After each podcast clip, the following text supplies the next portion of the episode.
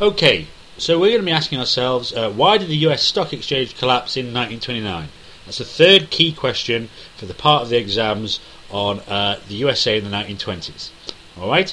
So Herbert Hoover was elected president uh, of the USA in March 1929. He's a Republican, right, the third straight Republican president in a row um, after Warren Harding, Calvin Coolidge, um, and he promised everyone a chicken in every pot. What he meant by that was, you know, we're rich now, we're going to be even richer still. All right. However, in June of 1929, um, some industries started to cut back on production. This was because of overproduction. They'd been making too many, too much stuff. It wasn't selling because there was too much of it available. So they started to cut back on production and therefore cut hours, cut wages. All right.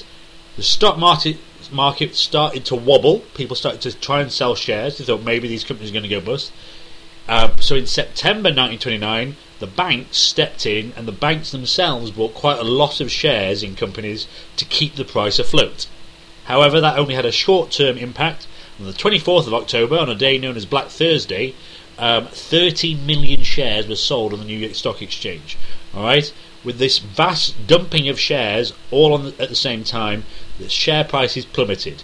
And in big companies, for example, like General Electric, uh, they have been at 390, 396 cents a share on the 3rd of September. That fell to 168 cents a share on the 13th of November.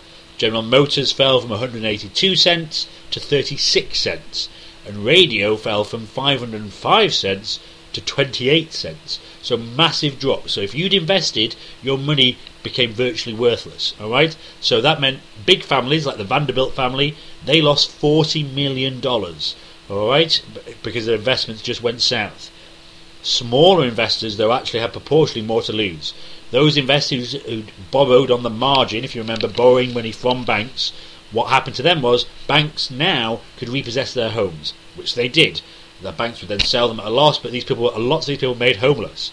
All right, companies over a hundred thousand of them went bankrupt from 1929 to 1933. With all these companies going bankrupt, that means higher unemployment. Higher unemployment means people aren't spending money, means more companies go into bankruptcy.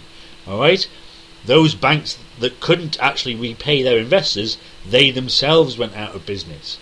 Okay, so unemployment rose to 12 million people by 1932. All right, you had these big shanty towns appearing in parks throughout the USA. These were nicknamed Hoovervilles, named after the president. All right, Hoover himself said that you know prosperity was just around the corner. He promised people this wouldn't last for long. Okay, he did cut taxes to try and help stimulate the economy, and he also uh, helped coordinate the provision of soup kitchens for the homeless and the unemployed. But ultimately, this was too little, too late.